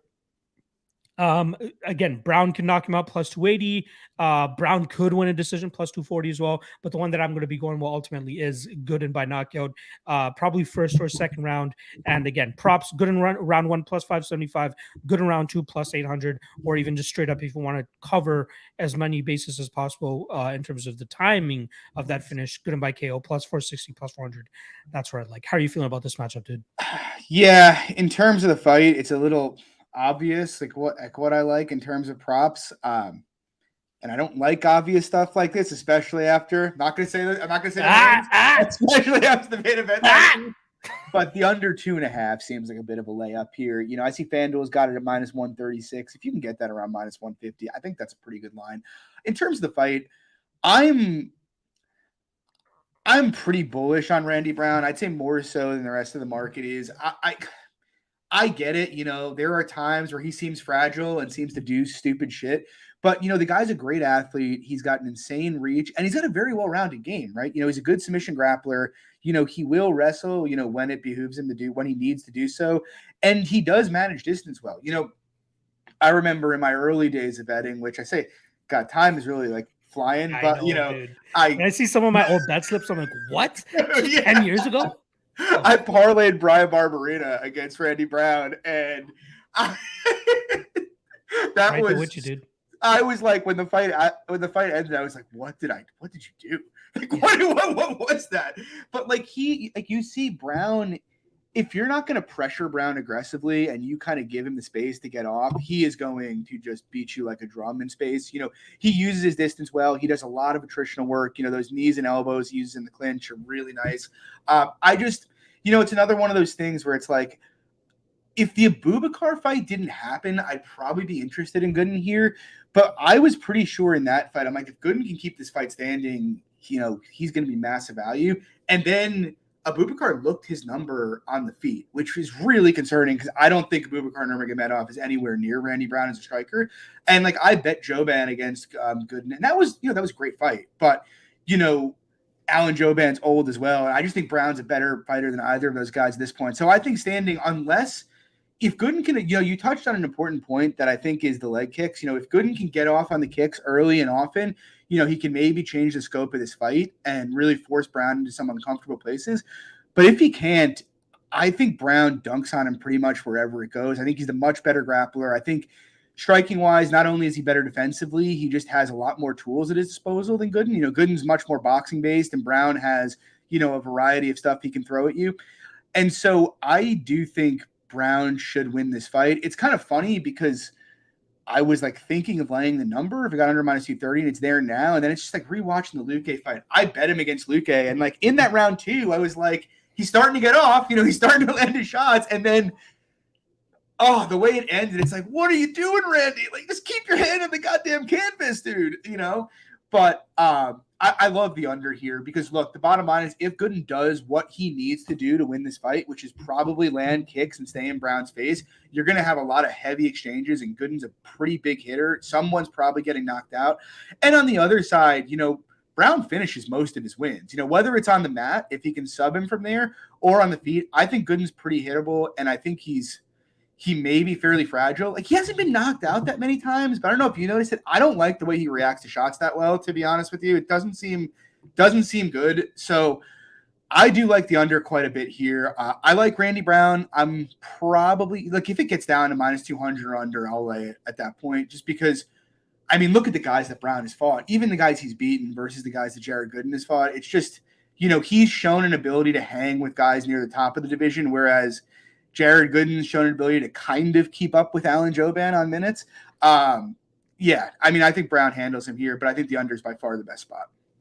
I like it. I like it. Um, well, what do you think is his best spot to victory though? Submission for Brown? I'd say KO. I, I mean, he could. You know, that's the thing with Brown though, and playing method props, right? Because like Brown is the kind of guy he could wobble him bad on the feet and then just randomly, you know, sub like rear naked choke, or just do something stupid, end up with a hurt Gooden on top of him and triangle him, right? you know, that's like, like Brown. It's kind of like dealer's choice, like whatever he's feeling like in the moment, you know. So I, I, guess the gun to my head, I would say KO, just because I do think Gooden has reasonable takedown defense, um, and I do think Brown's going to land heavy pretty often.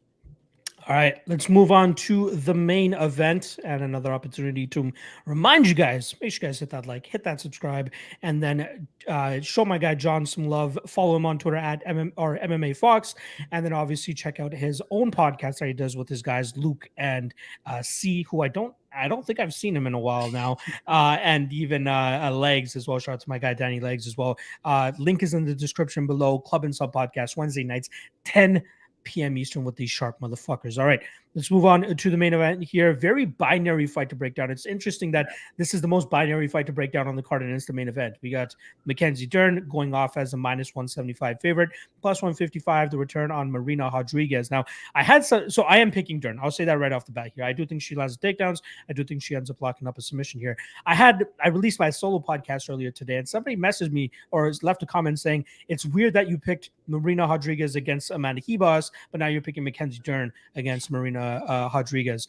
The the difference here, though, for me was everybody's kind of love for Ribas's striking specifically in that fight. yeah. Everybody's like, she's such a good striker. You know, it's it's she's going to be fine. It's not like she's a better striker than Rodriguez, but she will be serviceable enough.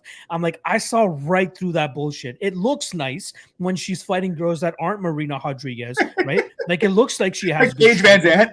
Yeah, like it looks good there. Randa Markos. Yeah, it looks good, like because it, it looks flashy, right? It looks like she's doing everything right. But then when she gets punched in the face by somebody that knows how to fucking throw a punch, she don't look so good anymore. Just as we saw in that fight against Marina Rodriguez. Dude, she got knocked and, out by Polyana Viana. Exactly. that, that was kind of a huge uh, thing for me where it's like this girl doesn't like to get punched. She doesn't like to get touched up on the feet. And now she's fighting the best striker she's ever fought. No, not happening. And Amanda Ribas did get her d- down to the ground in that first round, had tremendous success, but couldn't, couldn't pull off a submission. What I'm trying to get to is Mackenzie Dern, in my opinion, is a much better BJJ specialist than what Amanda Ribas brings to the table. Going to drag this fight to the ground. I think it all it might only take one takedown for Mackenzie Dern in this situation. I do think that her chin and her durability is good enough to deal with the striking of Marina Rodriguez. You know, she's not this crazy one punch KO type of person. Like she did good damage against Amanda Ribas, but again, I think that was Amanda Ribas drinking her own Kool-Aid, thinking that she's a decent enough striker, and then gets fucking starched. Whereas Mackenzie Dern, she knows that's her weak point. She's working with Jason Parillo to try to uh, um, fix that. Not saying that she's going to be competitive in the striking realm of this fight, but competitive enough or at least serviceable enough to eventually close that distance and drag this fight to the ground. I want to give a big shout out to our guy UFO UFC John Martian. That guy he put out a little uh, like a little thread about this fight in regards to you know who is in more danger in the other person's realm. Right? Is Mackenzie Dern more danger being in the striking realm than you know uh Rodriguez is on the ground? I think that Dern you know, uh, uh, sorry, I think that Rodriguez is going to be in way more danger once this fight hits the ground because she can finish the fight, you know, pretty, pretty, pretty easily. And we've talked about this on a week to week basis, John. Grappling is much more lower variance than what you're getting with striking. You're expecting Marina Rodriguez to throw the perfect punch, perfect precision, perfect timing, perfect speed, all that type of shit to land a good enough shot on Mackenzie Dern to eventually put her out. Whereas once Dern drags this fight to the ground, she has all these options open up for her. And uh, yeah, I, I, think that within the first two rounds of this fight, we're going to see Dern drag this fight to the ground and lock up a submission. She doesn't, she doesn't rush anything, and that Nina Nunes fight was perfect, right? She got the takedown, you know, maybe what three minutes into the or yeah. two minutes into that round and took her time setting up that armbar and eventually got the armbar here. And I think we're going to see the same thing here. So I like Dern. Dern by sub is obviously the best way to go about it, uh, which is currently sitting at plus 100. But I will throw a, a conspiracy theory out there. Mackenzie Dern via TKO at plus 1200. When you're on the ground, ground and pound or submission is open for you. If you if Rodriguez is doing a good enough job in terms of kind of defending the rear naked choke, there is an option that Mackenzie Dern could kind of, you know, flatten her out, throw a couple strikes and get a GMP finish. I kind of took that kind of thinking with the uh what was it? The um Ovince Saint Preux against Alonzo Menifield fight, right? A lot of people are taking the sub, like, oh, that's the best way he wins this fight. But I'm like, if he gets it down, he could probably TKO him. But he didn't even need that. Fucking beautiful check left hook, fade away, uh, get, gets Alonzo Menifield out of there. So it doesn't cash the way that I was expecting it to cash. But we'll see if it happens this weekend. With that said, if I am betting this fight, which I'm not doing with serious money, I would take uh Dern by sub in this situation at plus 100. Just you know, again, being a conspiracy theorists, throwing out that TKO at plus 1200. It's definitely worth a shot whenever you have somebody that has as much grappling dominance as they should, as uh, M- M- Mackenzie Dern is going to have in this situation. So yeah, I got Dern Dern by sub first two rounds plus 100 on the sub. Give me give me some thoughts on Marina Rodriguez. Do you think she she has a shot here, uh, and then ultimately, who do you think wins, and what are the best props for this fight? Yeah, I mean, I think she has a shot. Yeah, I think it's a pretty complicated fight, if I'm being honest, to break down. I, like the on, paper, it's obviously very straightforward. Dern by sub, or can Marina KO her before she gets subbed, right?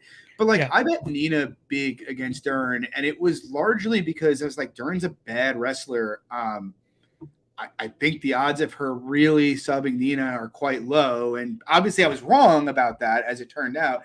But and don't get me wrong, the takedown against Nina was very nice, but I, I'm not really ready to say that like Dern is like a wrestler on the level of like a Carla Esparza or even a wrestler on the level of a Randa Markos, right?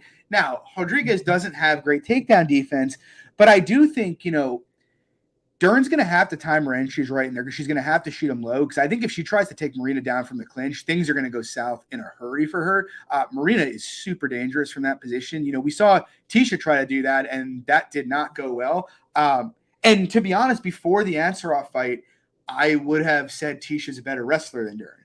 The question is how much credit can I assign her for one takedown, right? And that and that's a complicated question. It's like I thought I liked how it looked, but at the same time, it's like I have a lot of the same reservations about Dern's wrestling that I had before that fight. And I don't get the feeling with Dern that she has the tools that if she gets put on the back foot, she's going to be able to set off takedowns from the back foot. That's a very hard thing to do. And I just don't think her wrestling is at that level. So, like, there's a lot going on in my mind about the fight because I do sort of agree. I don't want to say one takedown and the fight is over, but there's a decent chance, right? Like, Dern's arguably the best female jiu-jitsu practitioner ever. Like, you touched on a really important point that is, and you saw it in the Markos fight too, right? When she gets a position on the mat, she doesn't rush it. She has a plan. She knows she's thinking. It's like chess. She's thinking eight moves ahead of what she needs to do here, and she's going step by step to get there. It's very, very. Even though their style of jujitsu, like Maia is more back taking, she's more of a guard jujitsu type player. It's very similar. Like you can see Maia when he's going from one position to the next, and that's a level that most people just don't operate on. Um, and so maybe it is only one take then and she subs her. But then it's like this thought creeps in my head. It's like, well, what if she doesn't? Like, you know, what if she just rides her out on top and finishes around? It's like, how many takedowns can I really project her in to get here? Because if her wrestling has improved dramatically and she can hit takedowns at will, well, then she's minus a thousand, right? Then we should be just throwing our whole fucking bankrolls on her. But I'm not ready to say, you know, my opinion changed slightly. I think she's clearly worked on her wrestling. I'm not ready to say I think she's a good wrestler though, you know? And so it's like, is that enough? And it might be.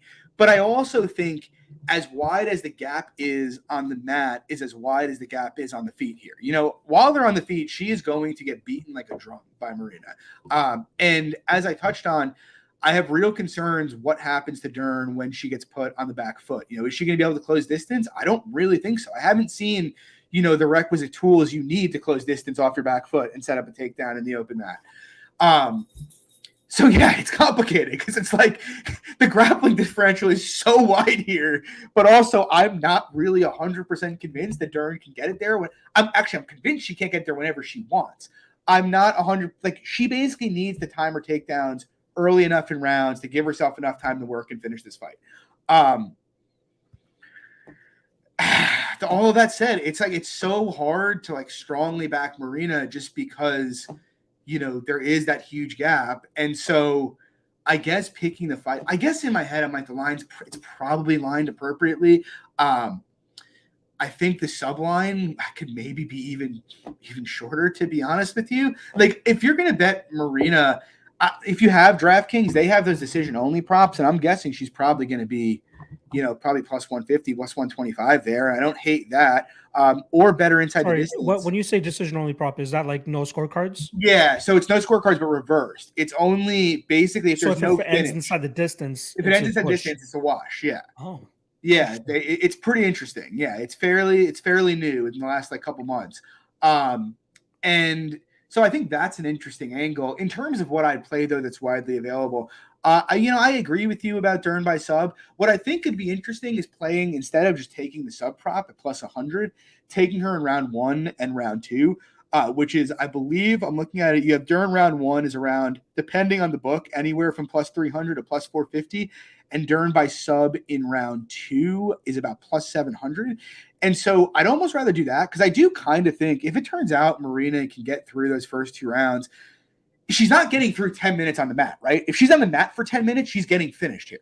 Uh, so if she gets through two rounds, it's because she's getting enough top time. And if she's getting enough time on standing, she's probably going to damage Dern a lot and either finish her or I don't rate Dern's wrestling particularly highly already. After two rounds in the cage with Marina, I don't really think her chances to get the takedown are going to increase later in this fight. And so I think her submission chances are fairly front loaded. So I prefer to take Dern sub round one, Dern sub round two. Um, in terms of prop for the whole fight, I would just take the under four and a half. It's minus 230, but you know, Dern's best path to victory is a finish, and she's a 60% implied favorite here. Uh, and on the feet, you know, Marina cracks, man. You know, like you touched on all the stuff with Ribas. If she hits hard, and if she, you know, Dern is a punching bag against a good striker, and so if she is not getting takedown, she is going to get teed off on here. So I'd rather lay the chalk there than lay the chalk there and play like Dern sub one, Dern sub two, than try to get too creative with it. I will say the most success that we saw Waterson have in that last fight was round four. Yeah, And yeah, just took true. about three minutes of of control time in that fight. So I'm not completely writing off Dern's ability to drag the fight to the ground in round the later that this fight goes. But again, if if if she is having success with takedowns, she will likely have gotten a sub early in this fight. Right. That that yeah, absolutely, hundred Yeah. percent. I agree with that. All right. So that's pretty much a wrap on the breakdowns here. We'll get over to the uh best prop bets. I do have Cody's as well. So let's just quickly get into this. I think I did pretty well last week. Uh I, I forgot to fucking check the ones that we actually did. I honestly forgot to check. Do do you recall what your what I know I had Gordon and I know I had Hernandez by KO, but I don't remember what the uh, what my third was. Fuck, let me let me see if I can quickly remember. I think I had a Dion Draj KO, which obviously came through, I think. Very easily. Um, what was the other one? Gordon by decision, I think.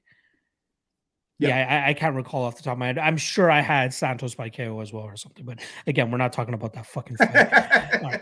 let's let's pull up these uh, three best prop bets for you guys. But just a reminder for you guys: tomorrow evening, Ultimate Weigh-In Show, and uh. I, I'm gonna have a guest on. You guys aren't very familiar with. Uh, his name is Brandon Olivas.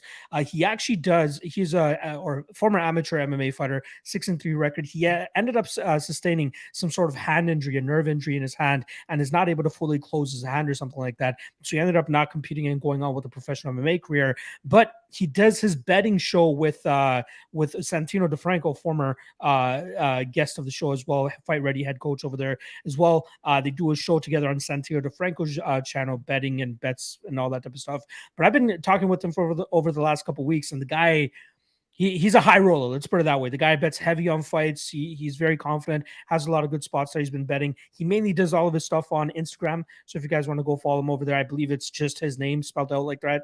And for some reason, it's an N or it's an A at the end of Brandon. I've never seen that in my life before. So it's Brandon, all of us. Uh, so make sure you guys go follow him on Instagram. But he will be on the show tomorrow evening again. Very uh, high level guy, studies all the tape. He he does this full time pretty much, and he makes a good chunk of money off of it as well. Not tracked, so don't throw him through the mud through that type of shit. But uh, I remember I tweeted out yesterday when I or last week when I lost my lock the night play on the fight doesn't go to decision on the main event of the last fight. Um, and, and I'm like officially down on the night and uh, even uh, with uh, untracked bets uh, taken into consideration. And he messages me right back. He goes, "The only thing that matters is money in your account at the end of the day. Fuck this untracked, uh, you know." And I'm like, I get it. I completely understand it. He doesn't really understand the the track nature of things or selling bets, but he doesn't sell bets or, or picks or anything like that. So I, I can't knock him for that either. But the guy knows what he's talking about. Uh, he actually fought Carlos Hernandez, who fought this past week on Contender Series, and he had a pretty hefty wager on him as well, and it looks like it came through for him. All right, uh, so tomorrow night, 9 p.m. Eastern, Brandon Olivas is going to be joining me. Make sure you guys tune in for that. All right, let's get into the actual bets here. So I'll kick things off as always. Nicolau via sub plus 420. That's where I'm going to be going with my first best bet. I think we'll see Elliott stick that neck out, and I think we'll see Nicolau take it on home with him. Uh, but I do think that Nicolau could still win this fight even if he doesn't get the submission there. But I do like that. I feel like that definitely stood out to me the most. Next up, uh Colares via decision plus 420. Again, I like that 420 number, as you guys know, but I do like Colares to go out there and and just grapple fuck Chris Gutierrez here.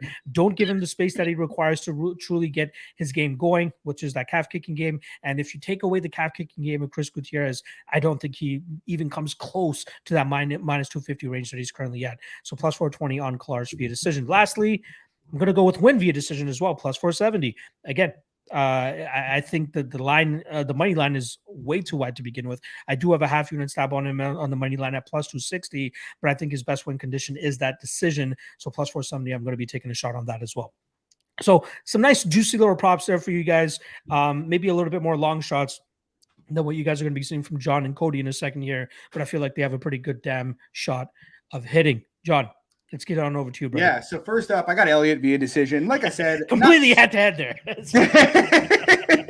I'm not like super super confident in Elliott, but I do think the line's a bit wide, and I think there's enough questions about Nicolau's defensive wrestling and whether what his getup game looks like to justify a bet on Elliott. And if I'm going to justify a bet on Elliott, I'm very confident he's not subbing Matheus Nicolau. So I'd much rather take the decision line here plus 275.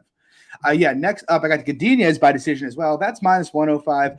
Uh, the reality is she hasn't knocked out anybody in her entire career. She has a decent submission game, but I think Juarez has you know a, enough defensive grappling. She's probably not going to get submitted here.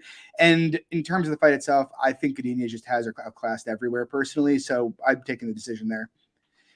And then last up, I got the Rosa Jackson fight goes to decision minus 150. Bit juicy for my taste, but to be honest, you know, I think everybody expects, you know, Damon Jackson to look to wrestle, probably get Rosa down like everybody does. And if he does, look, Charles Rosa, whatever you want to say about his defensive grappling, the guy has elite submission defense. He's almost certainly not getting subbed. I actually think the majority of the finish equity is in Rosa's favor in this fight.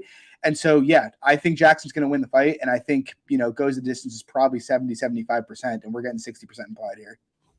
I like it. I do want to quickly shout out Joe Rogan's forehead wrinkles, who let me know what my picks were last week. Perez via decision obviously finishes him in the second round. Cirkunov can't get any of his grappling going. And then Santos, again, we're not talking about that fucking fight. That fight never happened. All right, let's get on over to Cody's uh, three best bets that he has, or three best prop bets that he has. Uh, some of them fall in line with what Sean had as well. First and foremost, Gutierrez and Colares goes to decision minus 180.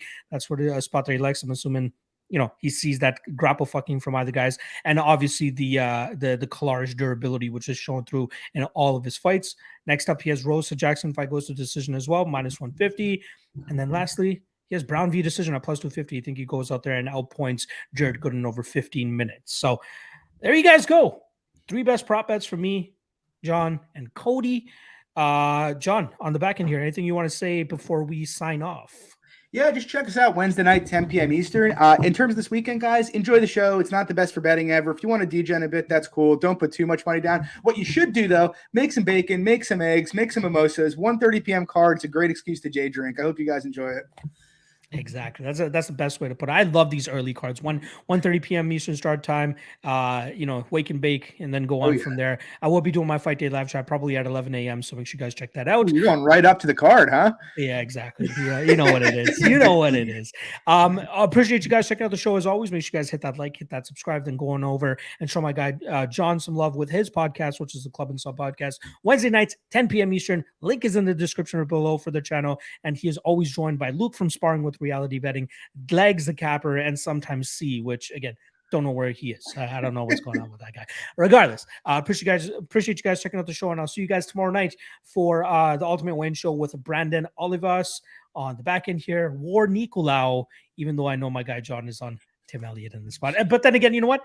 As War long as win. win wins, I'm War cool win exactly. War Deron Winn. Let's fucking go. All right, we'll see you. I'll see you guys tomorrow for the Ultimate Wayne Show. Take it easy.